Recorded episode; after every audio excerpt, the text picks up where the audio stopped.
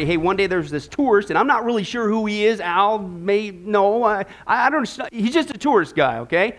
And so he's driving around, he's lost in the country. It's a guy thing. And, and uh, he's checking out his map. You know, he resisted that new technology called GPS. He's doing it low tech, you know, driving with the map. But he's driving, looking at that map, trying to figure out where he's at while he's driving the car.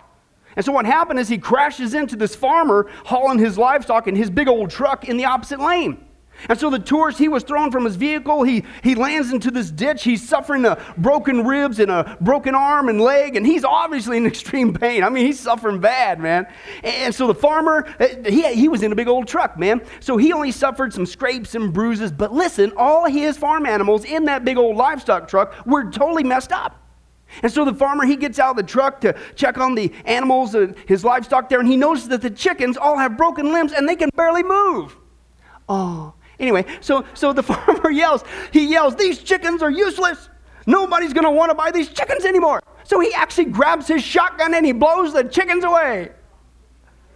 Okay, anyway, so let's continue on. Now he sees the pigs. And the pigs are, they're all lame, they're bleeding all over the place. And so he yells, These pigs are worthless now. I'm not going to get anything for them. So in a rage, he reloads his shotgun and he blows away the pigs. And so the next, the farmer, he goes and checks out his sheep. And he sees they've got all broken limbs and their wool, it's all bloodied and messed up. And so he screams, These sheep are worthless. And so he blows away the sheep. Well, meanwhile, the injured tourist, he's watching all this carnage and great horror from the ditch. And then all of a sudden, the farmer walks over to him and says, Hey, are you okay down there? And the tourist replied, I've never felt better in my entire life.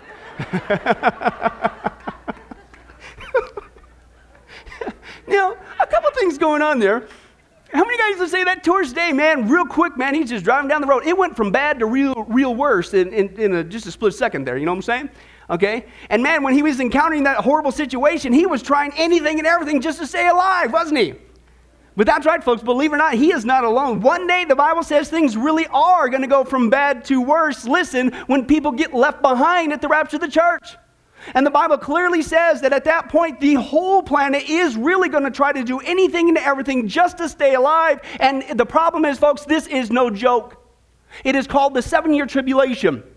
And people, the Bible is clear the seven year tribulation is not a party, it is an outpouring of God's wrath on a wicked and rebellious planet. Jesus said in Matthew 24, it's going to be a time of greater horror than anything this world has ever seen or will ever see again. And, quote, unless that time of calamity was shortened, the entire human race would be destroyed. That's from Jesus. But praise God, God's not just a God of wrath, i.e., He's going to dish out His justice. That's good news for us, folks, because that means all this evil and suffering going on in the world, God's going to have the last word on it. It's not going to go on forever. He's not a, just a God of wrath or justice. Praise God, He's a God of love as well. He is a God of love. And therefore, because He loves you and I, He's given us many warning signs to let us know when the tribulation was near and when Jesus Christ, His second coming, was rapidly approaching. So, in order to keep you and I here at sunrise from experiencing the ultimate bad day of being left behind, literally scrambling to stay alive, we're going to continue in our study. That's right, the final countdown. The final countdown. And we've already seen, if you were here last week, we began the journey. The number 10 sign on the final countdown was none other than the Jewish people. And this clearly showed us that we are living in the last days. It's God's loving wake up call. And what we saw there last week, if you were here, was that God clearly foretold that when you see the Jewish people return to the land, become a nation again, be brought forth as a nation in one day, become a united nation again, their currency change back to the shekel, that they would blossom as they rose in the desert, they would have a powerful military, and listen, little bitty tiny Israel, that they would become a center of world conflict. The Bible says it's God's message saying, You better wake up.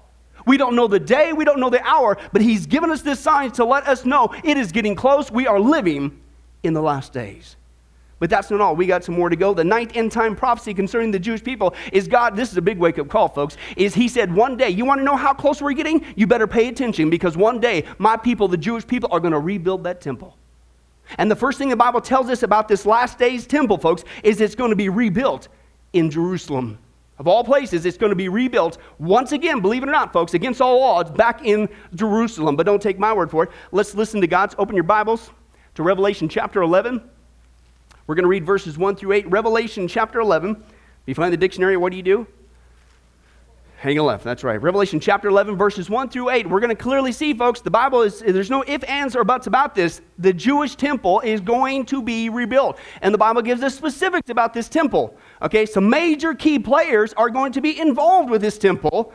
And that's what we're going to see in this text, Revelation chapter 11, verses 1 through 8. Let's take a look at what the Word of God says to you and I. And so here was the vision, okay, the Apostle John, obviously, and here's what he said. He said, I was given a reed uh, uh, like a measuring rod and was told, Go and measure the what? The temple. There it is. And this is during the, the tribulation, so it's, there's going to be a temple. Go and measure the temple of God and the altar. Wait, wait till we get to that.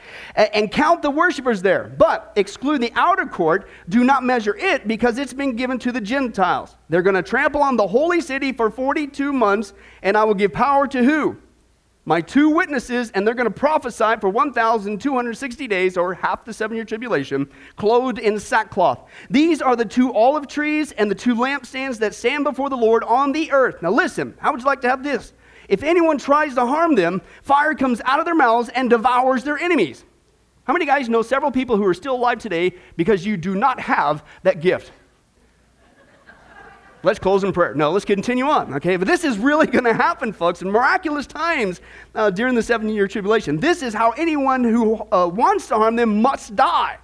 Now, listen, these men also have power to shut up the sky so it will not rain during the time they are prophesying. And they have power to turn the waters into blood and to strike the earth with every kind of plague as often as they want. How many guys would say uh, you might want to do what they say and you might want to be the friends? Okay, this is interesting. Now, listen. Now, here's what the Bible says When they have finished their testimony, the beast or the Antichrist that comes up from the abyss will what? Attack them. God's going to allow it. And overpower them and kill them. Listen, here's the whole point. Where's all this taking place? Their bodies will lie in the street of the great city, which is figuratively called Sodom and Egypt, where also their Lord was what? Crucified. And so, again, folks, I think it's pretty obvious uh, the text, what's going on here. The book of Revelation clearly reveals that in the last days, there really is going to be another rebuilt Jewish temple, right? During the seven year tribulation. It's right in the text. And that's big news as we can see historically. The last Jewish temple was taken out and destroyed completely by the uh, Romans back in 70 AD, which is exactly what Jesus prophesied, but we don't have time to get into that prophecy at this time. But what else did it say there? It said, involved with this temple are going to be what? You're going to have the major two witnesses and the miraculous uh, uh, testimony going on there, and you're going to have the Antichrist associated with this temple, right? And, and so here's the point. Uh, uh, the, it said the, it's taking place at the holy city, and in case you don't know what that is, okay, it's Jerusalem, but in case you still don't get it, it specifically called it out. Okay, that's why I love Revelation. You know, oh, I wonder what this, just keep reading. Half the time it defines itself. If you want to know where it's at, it's where our Lord and their Lord, our Lord, everybody's Lord, was crucified, Jesus, and where did that happen? Jerusalem. So it's clear, folks, the Bible says that in the last days, this temple isn't just going to be rebuilt. God calls it out. He said it's going to happen in Jerusalem. The second thing that we know about this last days temple is the Antichrist is going to go up into that thing and say that he's what? He's God. Man, I tell you what, folks, believe it or not, that's actually a popular teaching today that a man can become a God. It's being revived in the last days. But here's what Paul says, and he warns us about this, folks. Uh, clearly, in the seven year tribulation, he says, 2 Thessalonians chapter 2, verse 1 through 4, he said, Concerning the coming of our Lord Jesus Christ and our being gathered to him, we ask you, brothers, not to become easily unsettled or alarmed by some prophecy or report or letter supposed to have come from us, saying that the day of the Lord has already come. Mm-mm-mm-mm. He says, Come on, don't let anybody deceive you in any way, because this is what's got to happen first. He says, For that day will not come until the rebellion occurs and the man of lawlessness, the Antichrist, is revealed, the man doomed to destruction. Okay, now listen, he will oppose and will exalt himself over everything that is called God or is worshiped. Listen, so that he sets himself up where? In God's temple. And what's he do there? He's going to be proclaiming that he himself is God if you can believe that, and we'll get into that much more detail, Lord willing, later. But again, now here we see the second aspect about this last days rebuilt Jewish temple. It's not just going to be in Jerusalem. You take a look at that passage and other passages, and you see that halfway into the seven year tribulation, the Antichrist is going to commit the abomination of desolation. He's going to go into that temple and he's going to declare himself to be God. Okay? Now here's the point. Therefore, based on the scripture, you don't have to pray and fast 15 years. Oh, if I only knew uh, you know, how. Listen, based on the scripture, if you want to know, therefore, how close we're getting to the end of times, i.e., the seven year tribulation, you better be looking out for signs of the Jewish people rebuilding that temple. Right? It's common sense based on the scripture there. Now, here's the whole point. Can anybody guess? we're only concerned about who's winning the latest Oscar and how is the weather today and, and boy, I hope that economy turns around. While we're all consumed with that, can anybody guess what the Jewish people are doing right now?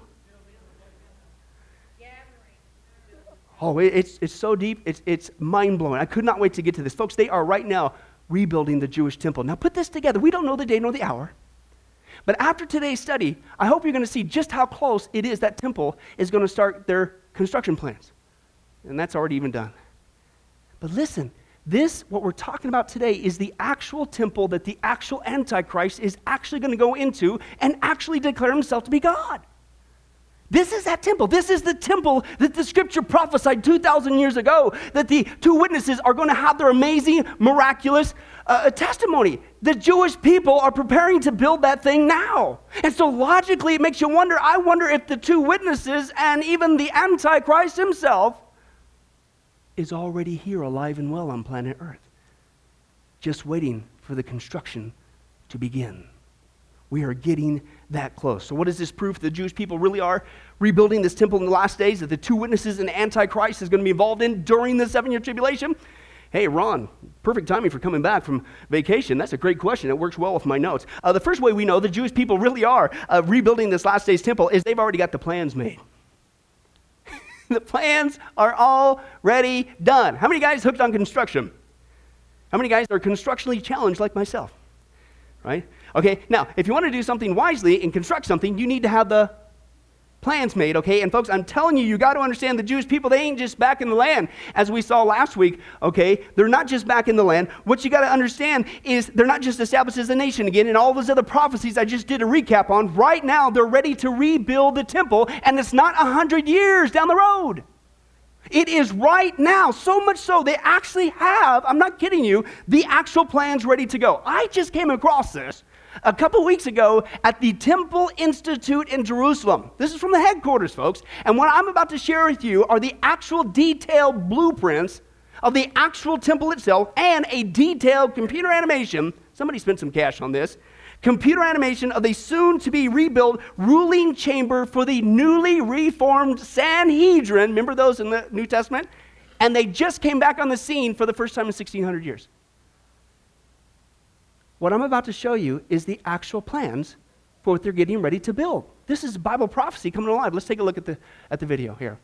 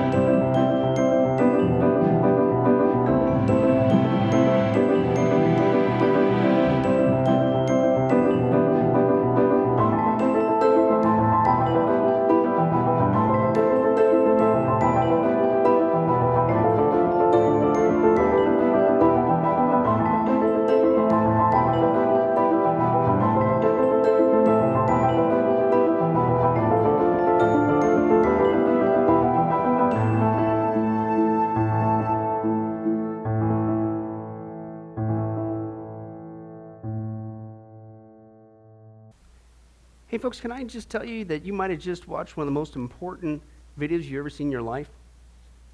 That lasts about three minutes there. Might have been some of the most important time you've spent in a long time. Because let me define what you just saw. And I will say this confidently. We don't know the date, we don't know the hour. But what you just saw is the actual plans for the actual ruling chamber. That's just one section of the temple that the anti, you might have just got the first sneak peek ever of the actual building the actual Antichrist is going to walk into and have the audacity to declare himself to be God. That's how close we are getting. Folks call me crazy, but it appears to me somebody's pretty uh, serious about building this temple again, okay? The proof's in the pudding. But you see, there's a problem there.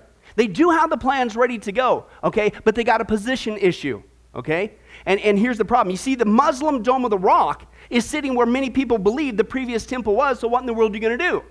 Well, pay attention, folks. It just so happens right now there's a group of Jewish archaeologists, okay, who are saying that the actual site for the temple isn't where the Muslim Dome of the Rock is. There's two different theories, okay. Some would say it's a little bit to the north, others would say it's a little bit to the south. So here's the point if they're correct and they follow that line of thinking, okay, uh, even with the Muslim Dome of the Rock, uh, there's still a possibility to get to head uh, to rebuild that temple. But I necessarily don't buy into that theory, and there's a whole lot of Orthodox Jewish people who don't either. They persist. No, it's exactly where the Dome of the Rock is. So again, what are you going to do? You can have all the plans you want, but how are you going to build the thing with the Muslim Dome of the Rock?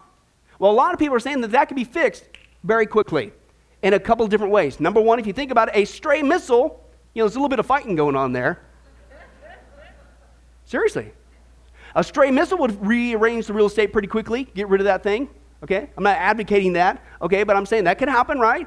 Uh, some people would say that God at the right time is going to sovereignly cause an earthquake and level the real estate with that, okay? Uh, some would say that a stray missile or bomb during the fulfillment of the Gog and Magog prophecy of Ezekiel, where the surrounding, na- can you believe this? The surrounding nations are going to come against Israel, including Russia from the north, We'll get to that again later. That's happening before our very eyes. Some would say that a stray missile or bomb from that fulfillment of that prophecy uh, would, is, is going to level the real estate. But here's the point either way, you can see different scenarios, folks. That's not a problem.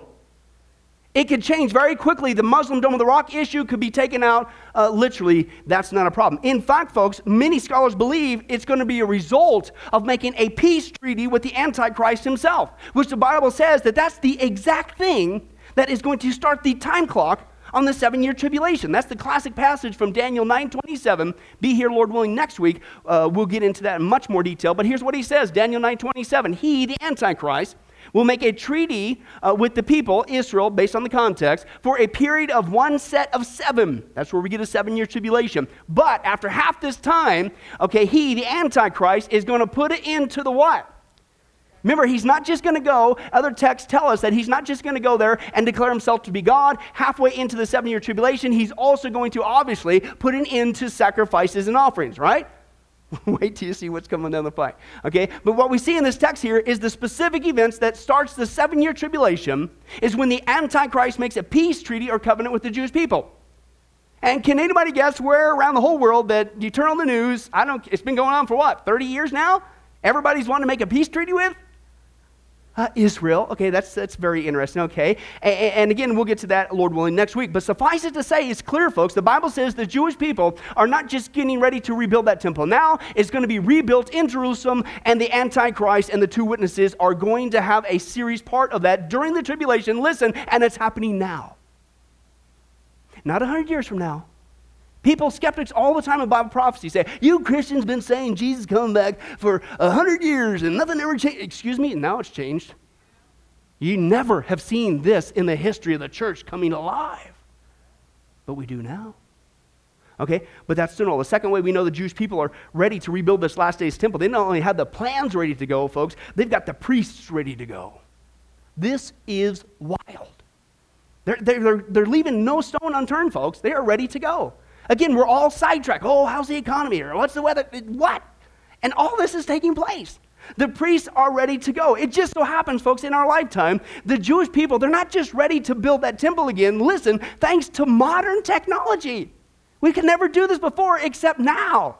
Thanks to modern technology, they have actually been able to scientifically rediscover the priestly line again.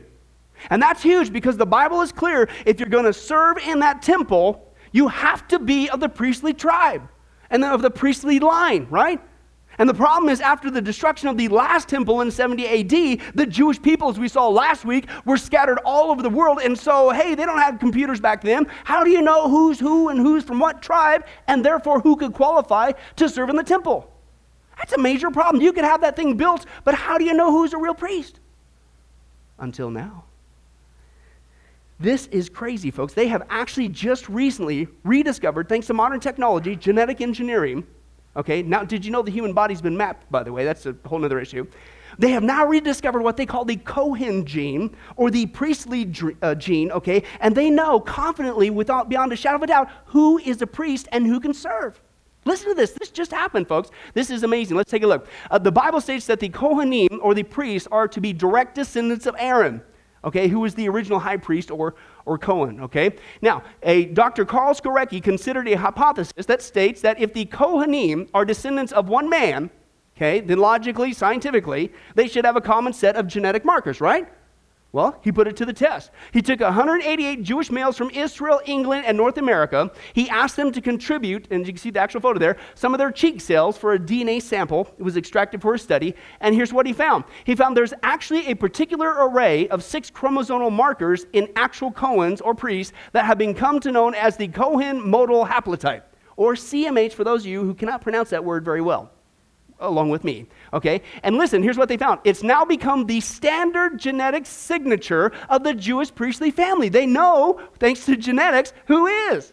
There's no doubt about it. In fact, the date calculations based on the variations of the Kohanim on the DNA cheek samples, okay, yields a time frame, shocker, listen, 106 generations from the ancestral founder of that line some 3,300 years ago. Do the math. It just happens to be the time of the Exodus from Egypt and the lifetime of Aaron, the original high priest.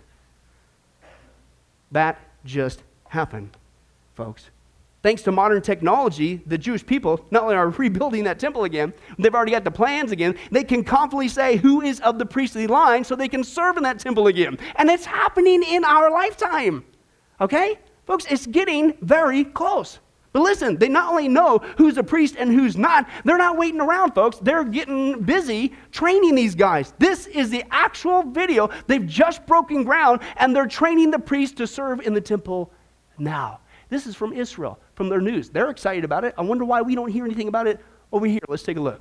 Today is really a historical event for the Jewish people. It is the beginning of the work of the third temple, construction for the third temple.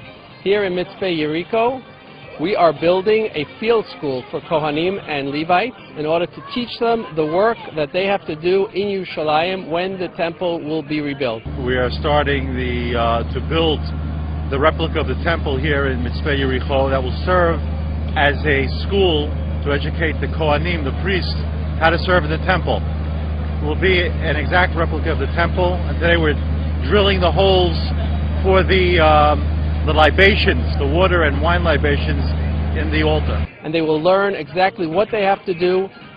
When the time comes and the temple is rebuilt in Jerusalem, they will know exactly how to perform this service.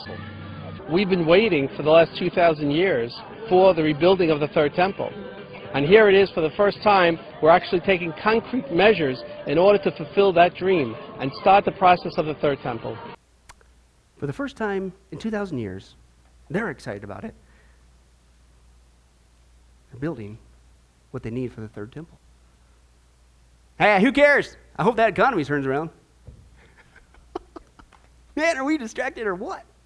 Never before in the history of the church is Bible prophecy coming alive at such a rapid pace, such a specific pace. They're ready to rebuild that thing, but that's still not all. They not only, folks, recently know who the priests are. Listen, thanks to modern technology, they're not only training them right now as I'm sitting here, standing here, hopefully, uh, in this sermon, preaching this sermon. Listen, folks, they have already rebuilt the stone altar of sacrifice, and for the first time in 2,000 years, once again, they have reinstituted the sacrifices, specifically the Passover sacrifice for the first time in 2,000 years. Watch this. They're excited about it. Here's another one of their exciting announcements. Let's take a look. Shalom, I'm Rabbi Chaim Richman from the Temple Institute in Jerusalem.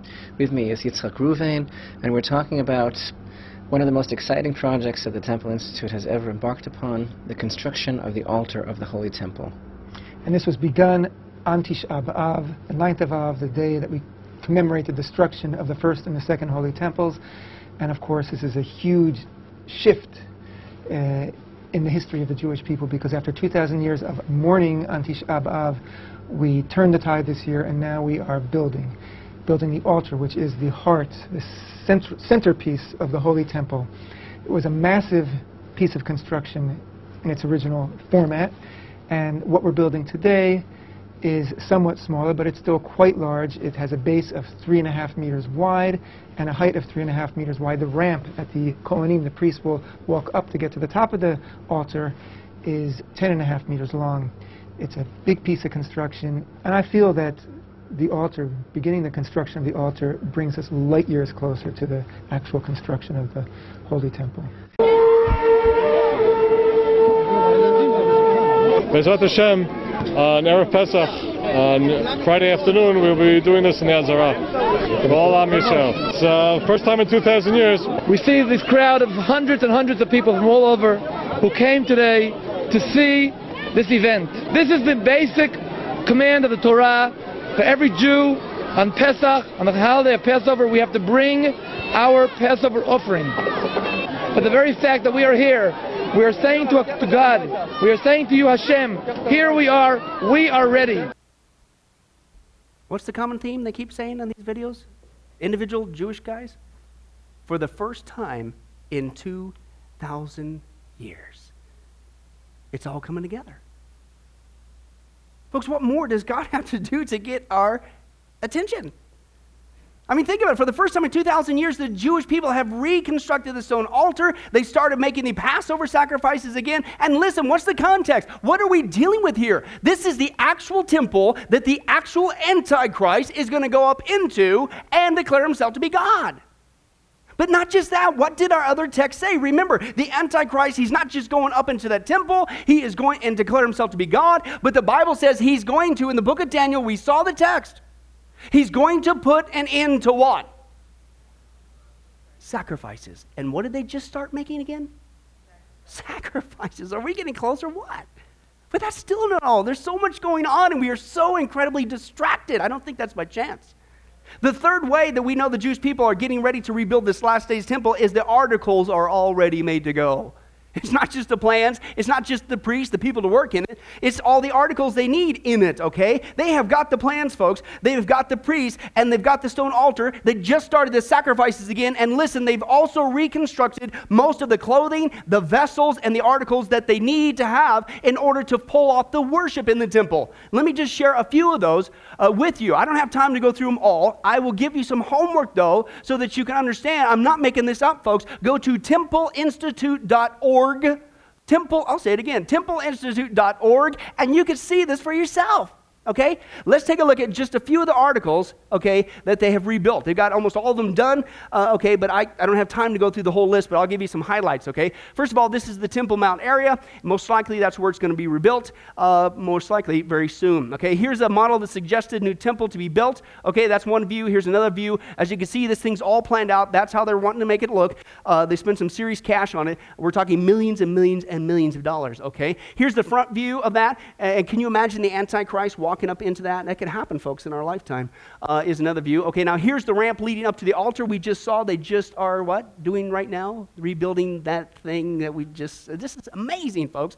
Okay, now this is the Temple Institute in Jerusalem. These are the ones who are housing these treasures, building all these things for the temple. Here's the first golden menorah constructed since the destruction of the temple in 70 AD. Okay, and that's uh, gold. You're going to see that in a second. In fact, for the first time since it was removed by the Romans at the destruction of the temple back in 70 AD, the golden menorah has once again been returned to the temple. Huge news, folks. Let's take a look at that clip.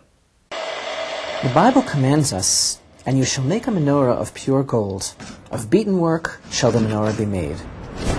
To meet this daunting challenge, the Temple Institute, after many months of intensive research, assembled a team of artisans and craftsmen, engineering experts and scientists, to recreate the golden menorah fit for use in the Holy Temple. The menorah contains 95 pounds of pure gold. today valued at $2 million, its total weight is one half ton.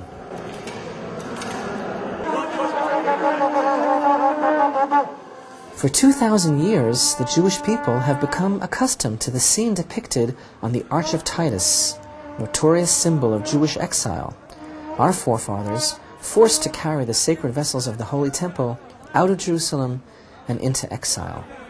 Witnessing the menorah once again being carried through the streets of Jerusalem, but this time towards the Holy Temple, filled the people with an overwhelming feeling that history was being reversed a circle being closed.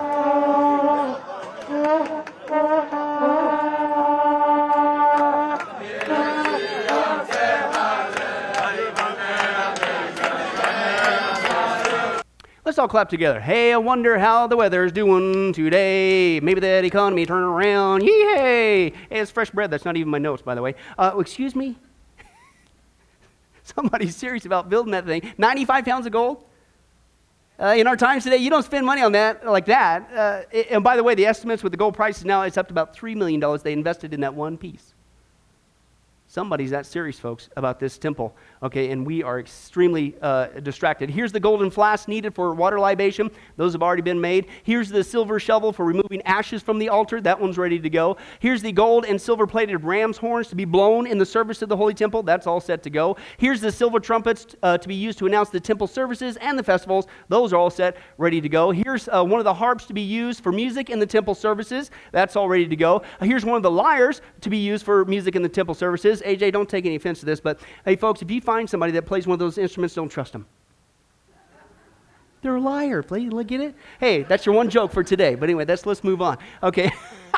Here's some of the wooden and golden lots to be used to determine which goat's going to be used for the sacrifice. I'm telling you, folks, down to the minute detail, they've already got these things ready to go. Here's in the middle there, you can see that. And once again, that's gold, folks, a lot of cash. Here's the view of the golden altar of incense, been reconstructed in the middle there. Here's the actual knives to be used to prepare uh, the sacrifices to be used in the offerings of the uh, temple, uh, as you can see there. Here's the actual table of showbread. Some serious cash was spent on that one. Remember that from your Old Testament? Okay, that's been reconstructed. Here's the laver that they also use in the service of the temple. Here's the incense chalice, all set, ready to go in the temple. Here's the garments of the ordinary priest and the loom, because everything's got to be made by hand according to the Old Testament specifications, which they are following, no pun intended, to the letter of the law. Here's the spinning wheel with the colored threads arranged for the high priest garments, because remember, it had to be a certain thread color and all that stuff as well. Here's just two of the 72 golden bells for the hem of the high priest garment. That's already been reconstructed, ready to go. Here's the actual garment sitting, waiting for the high priest, ready to go. In fact, here's a close up of the breastplate. Uh, no, those are not fake jewels, those are real, as far as my understanding is. And each one, as we know, if you're familiar with the Old Testament and the the ministry of the high priest. Each one of those represents one of the 12 tribes of Israel. That's some serious cash, and that's all set ready to go. And in fact, it just recently, folks, the golden crown needed for the high priest to serve in the temple has just been completed. He's all set ready to go. Watch this announcement. Here it is. Shalom. I'm Rabbi Chaim Richman from the Temple Institute in Jerusalem. With me is Rabbi Yehuda Glick, the General Director of the Institute. This is a very historic moment we have just received the newest vessel that the Institute has been working on for some time now. We have just received it from the craftsman, and it is the golden crown of the high priest. You know that the high priest wears the eight golden garments, and one of them, described in the Torah, is a golden crown which sits not on top of his head like, an, like a king would wear, but across his forehead, and it carries the words, Holiness unto the Lord, Kodesh Lashem. And this is a very very special moment, and in fact, it's, it's quite historic.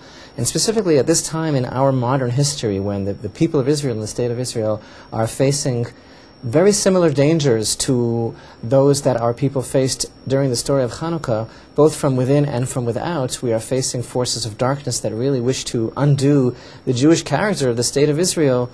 We at the Temple Institute are continuing our efforts towards the restoration of the service of the temple and the building of the temple. And as I say, it's ready to be used. And if we find out during this program that they're, that they have permission to start building, I think we will be very happy to bring this there. And our goal is the restoration of the divine service and the rebuilding of the Holy Temple. May it be soon, and may the whole world be uplifted really by the presence of the Shekhinah, the divine presence, once again in this world. Mazel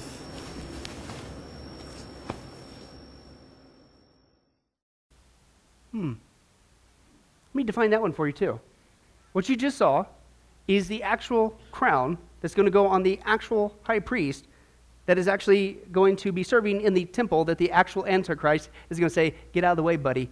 I am God. That's the crown. That's the real crown. Folks, are we getting close or what? Almost everything is ready to go, I mean, down to the minute detail to rebuild this temple right now, except for one thing. Well, as you Bible scholars out there, there's something that is needed in order to uh, uh, perform the necessary cleansing, uh, purifying rituals for the service of the temple, and that's what's called the ashes of a red heifer. Okay? They have to have that in order to do that. And this is that text, Numbers chapter 19. Let's take a look at just a portion of that context. Number 19 says this The Lord said to Moses and to Aaron, This is the requirement of the law that the Lord has commanded. Tell the Israelites to bring you a what? Red heifer specifically calls it out without defect or blemish, and that's never been under a yoke. Why? Well, you're to give it to Eleazar, the priest, and it's to be taken outside the camp and slaughtered in his presence. Then Eleazar, the priest, is to take some of its blood on his finger and sprinkle it seven times towards the front of the tent of the meeting, which was the tabernacle, the traveling temple, if you will, until they got the more stable one and the one that they're building today. It's no longer a tent, it's now a construction. Okay, but here's the whole point in sharing that text. The Bible says not just the blood, if you continue to read the context, they also need the ashes. They're going to burn that thing up. They need the ashes of a pure red heifer to perform the necessary purification and cleansing rituals that are a part of the service of the temple. Okay, but here's the problem ever since the destruction of the last temple back in 70 AD by the Romans, okay, red heifers no longer exist. Right? It's like dinosaurs going out of existence. Okay? What are you going to do? There's no more red heifers. Until now. Folks, it just so happens in our lifetime, I'm kid you not, do the research yourself, go to templeinstitute.org. For the first time in just the last several years ago, guess what started popping back on the scene? Red heifers. Now, listen, some of the first ones, okay, they, they popped down the street, uh, uh, uh, scene again, and they did have a small blemish, so they were disqualified. But first of all, the fact that they started popping out on the scene since uh, 2,000 years, that should get your attention. But listen, it just so happens we also live in the time, thanks again to modern technology, that if we wanted to make a red heifer from scratch, if you will, with genetic engineering and cloning, we probably could, couldn't we? That's never been there before. But listen, here's the awesome news, folks. This just came out. God does not need the hand of man to help him out. Did you know that? Okay. Can anybody guess what was just born on the scene and listen is being kept in a very undisclosed, safe place right now? A red heifer. Listen to this announcement, folks. This just happened. Let's take a look. I was listening to a show that aired today. It's called Temple Talk. It's hosted by, I hope I say this right, Yitzchak Ravin, Ruvin, and Rabbi Rachman. Uh, they talk about the relationship between the golden calf and the mysterious red heifer, um, including a dramatic revelation of a new red heifer alive and well in Israel at an undisclosed location. This is breaking news. Have a listen to this clip. Because everyone is very interested in the status of the red heifer. People speculate. People remember the excitement of when a red heifer was born. People talk about it, and the reason for that, of course, why there's such excitement every time everybody, anybody mentions a red heifer, is because uh, a lot of people know that there is a Jewish tradition. It's in the Mishnah that there were only nine red heifers throughout the entire history of um, the Jewish people and there were nine red heifers that were and the ashes from those red heifers were enough to accomplish the process of cleansing for all the generations of the of the people of Israel. And there is a tradition that the 10th red heifer is the one that's associated with the rebuilding of the third temple. That's why when there's a news report about a red heifer being born people get very very excited it's looked on as some sort of a wake-up call or something like that. And i wanted to share with our listeners far and wide mm-hmm. The fact that there is definitely a kosher red heifer here in Israel. This Right is now. really uh, breaking news. Yes, it is. This should be on a, on a scroll on It the bottom be. of a CNN or something. It should be. It really should be. It should be. We're not making a lot of noise about it. We're not. We're not taking out all sorts of ads, and we're not uh, certainly not disclosing the location. That's definitely not prudent, and I'm not going to be sharing it with the United States Embassy. Absolutely not. But you should know that there are definitely, in fact, I think there's more than one, but there is definitely at least one kosher red heifer here in Israel right now. So that is not what is impeding the process at all. In other words, what's left in order to build the temple again? What's left to impede it? It's just a matter of getting started. Did you hear what he said? This is big news. You should see this on that little ticker tape thing on CNN. But what do we see on CNN? The leaders of the G8 have met to discuss the economic summit. When something bigger than the economy is getting ready to unload on us. We are that close. They've got everything they need, folks. For the first time in 2,000 years, put it all together just today's study. The Jewish people have the plans ready to go. They got the priests ready to go. They've got the sacrifices started again. They've got the stone altar ready to go. They've got virtually every one of the articles needed for the worship ready to go. They even have the ashes of the red heifer ready to go to rebuild the end times temple. Listen, what's that temple about? That's the actual temple that the actual Antichrist is going to go into, and the two witnesses around that area are going to do their miraculous ministry. We don't know the day, we don't know the hour, and we're not going to be foolish enough to try to predict dates when the Bible says you don't know. But how much more proof does God have to give us that we are that close? And this is precisely why God has given us these signs of the Jewish people to show us when the tribulation was near and when Jesus Christ's second coming was rapidly approaching. This is why Jesus himself warned us. It's, not really even, it should be a warning, it's just to be a great expectation for the Christian. When, Luke 21 28, when these things we just saw today, when you see them begin to take place, what do you do, Christian? Stand up, lift up your heads because your redemption is drawing near. And so I think the point is pretty commonplace, twofold. One, if you're here today as a Christian, it is a time to get motivated. This is our one shot to do something for Jesus out of love for all that He's done for us. This is it. And we'll never get this opportunity again in heaven. We will never witness in heaven. Did you know that? We will never get to uh, have the ability to earn a crown to lay at the feet of Jesus in heaven. We will never get the pleasure of sharing the wonderful, glorious gospel to Jesus Christ and maybe even being used of God to lead somebody to heaven in heaven. It only happens here. And then it's over. But if you're here today and you're not a Christian, I beg you, please heed the signs, heed the warnings God, out of love, is giving you sufficient knowledge to understand just how important these days are. One day, Jesus Christ can come back at any moment. One day, tomorrow is going to be too late. Like this Jewish man clearly warns, it could happen in our lifetime. We'll close in prayer after this. Let's take a look. In Israel, most rabbis agree that when it comes to the ark, all roads lead back here to Jerusalem. They say the ark never left the city, and to them, the so-called lost ark was never really lost. On June 7, 1967, Israeli troops recaptured Jerusalem in the Six-Day War. The Western Wall was in Jewish hands, and those hands were ready to dig. Archaeologists exposed parts of the wall that had been buried for 2,000 years. But not all of the digging was done legally. In 1981, two of Israel's highest ranking rabbis, Shlomo Goren and Yehuda Getz, picked up their pickaxes and started chiseling under the Temple Mount. And he knew that in the end of the gate, he will come to the secret room where the Ark of Covenant is located. Gershon Salomon was one of the paratroopers who liberated the Western Wall in 1967. And he was there 14 years later, the night Rabbi Getz opened a secret passage in the wall. After midnight, I was in the bed already, and he called me and said to me, Gershon, come immediately. Don't wait. Your dream is going to be fulfilled. What happened? I told him. The Messiah came, and he told me he's coming almost.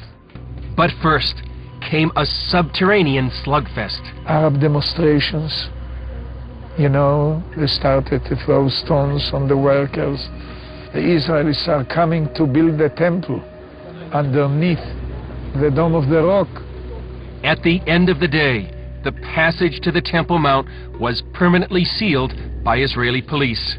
No doubt, I tell you, no doubt. We needed just maybe two days more to come to the place where the Ark of Covenant is located. Scholars may not agree on the fate of the Ark, but many of them agree on one thing. Its discovery could set in motion another event that's been 2,000 years in the making. The rebuilding of the Jewish temple. Perhaps when it's time to build the third temple, the second temple treasures will be found. Why? Because both in Ezra and Nehemiah, uh, the Bible indicates that when it was time to build the second temple, God restored the treasures from the first temple, which of course had been carted off to Babylon. When it's time to build the third temple, the second temple treasures will be found. Wouldn't that be dramatic? It is soon to come. I tell you, I promise you, and you, you check me, test me. It will be in our lifetime. Well, hi, this is Pastor Billy Crone of Sunrise Baptist Church, and I hope you enjoyed today's study. But before you go, let me ask you one final question. Are you sure that if you were to die today, that you go to heaven and not hell? Before you answer that, let me share a couple things with you. Did you know that the Bible says that God is holy and that we are not? And the Bible also says that the wages of our sin or our unholiness is death. In other words, when we die, and it's coming for each one of us, we're all marching towards the grave at different speeds, but it's going to happen. The Bible says, therefore, since the wages of our sin is death, we deserve to die and go straight to hell and not to heaven. And that's bad enough, but to make matters worse, we don't want to admit this. God already knows. He knows uh, all of our behavior, everything, our thoughts, what we've done, what even we're going to do. He knows it all. He's gone. Even though He already knows this, we don't want to admit this. And so, out of love and mercy, God gave us something called His law or the Ten Commandments. It's kind of like His x ray into our heart to show us what He already knows that He is holy and that we are not. And it's this unholiness or sin that separates us from Him. Let's take a look at God's x ray, if you will, His divine law, to show us what He already knows. The Ten Commandments, uh, the ninth one, says this You shall not bear false witness. Okay? That's called lying. Okay? And if you've ever told a lie once, which we all have, myself included, the Bible says that makes you a liar. Okay? The, the, another commandment says, You shall not steal. Okay? Uh, and you might think, well, that's something that everybody does. Well, it doesn't make it right, and it demonstrates what God is trying to show us that uh, we all have sin, and it's separating us from Him. Even if you took a pencil in the third grade from somebody, if you did it without permission, that's stealing. And so now you've become a thief. The Bible says that you shall not use the Lord's name in vain. And how interesting it is and unfortunate that the only name under heaven by which men might be saved, the name Jesus Christ, has now become a common cuss word. The Bible says that God is so holy that even his name is holy. If you've taken the Lord's name in vain and used it as a cuss word or even flippantly, the Bible calls that the sin of blasphemy. And so now you become a blasphemer. The Bible says you shall not commit adultery. And Jesus says if you even look at another person with lust in your eye, you've committed adultery in your heart. And finally, the Bible says uh, you shall not murder. And you might think, well, hey, I haven't done that one. Really? Well, again, the Bible says that the sin of hatred is the same as the sin of murder. The only difference is you pulled the trigger, if you will, in your heart. You wish they were dead. And in God's eyes, it's the same thing in principle. Folks, that's only just a couple of the Ten Commandments. We didn't even go through all of them. But I think you're starting to get the picture. The Bible is correct. We have all fallen short of the glory of God, myself included, and that we are separated from God as a result. And so when our time comes, we're not automatically going to heaven. We are headed for judgment. we are headed for hell. Now, let me tell you the good news. The good news is that God so loved the world that he gave his one and only begotten Son, Jesus Christ, to save us. Jesus Christ died on the cross. It was the death penalty of its day. He paid in full uh, the price for our sins to be forgiven. Let me give you an analogy. For instance, even today, we could see that a person could commit a crime. Uh, they, they cannot reverse it. The, the sentence has been passed. The judge has uh, slammed his gavel, and they are ushered off into their jail cell. And in this particular crime, they are going to receive the death penalty. And so they're behind bars just waiting for the time, waiting for the call for them to go and uh, receive the death penalty. But believe it or not, as we know, there is a way that a person can get off a death row. And that is if the one in authority, the governor, would grant them a pardon. Now, they didn't earn it. Uh, they certainly don't deserve it. And there's nothing they could do uh, to earn it because nothing can reverse their crime. Okay? Yet the one in authority has that ability to grant them a pardon. Well, can I tell you something? That's what God has done through Jesus Christ. The cross was the death penalty of the day. God sent his one and only Son to die on the cross, to take the death penalty in our place, and that if we would just receive his pardon for all of our sins, God is willing to allow us to get off a death row. He's willing to forgive us completely of all of our sins. That's the good news that I want to share with you. God loves you.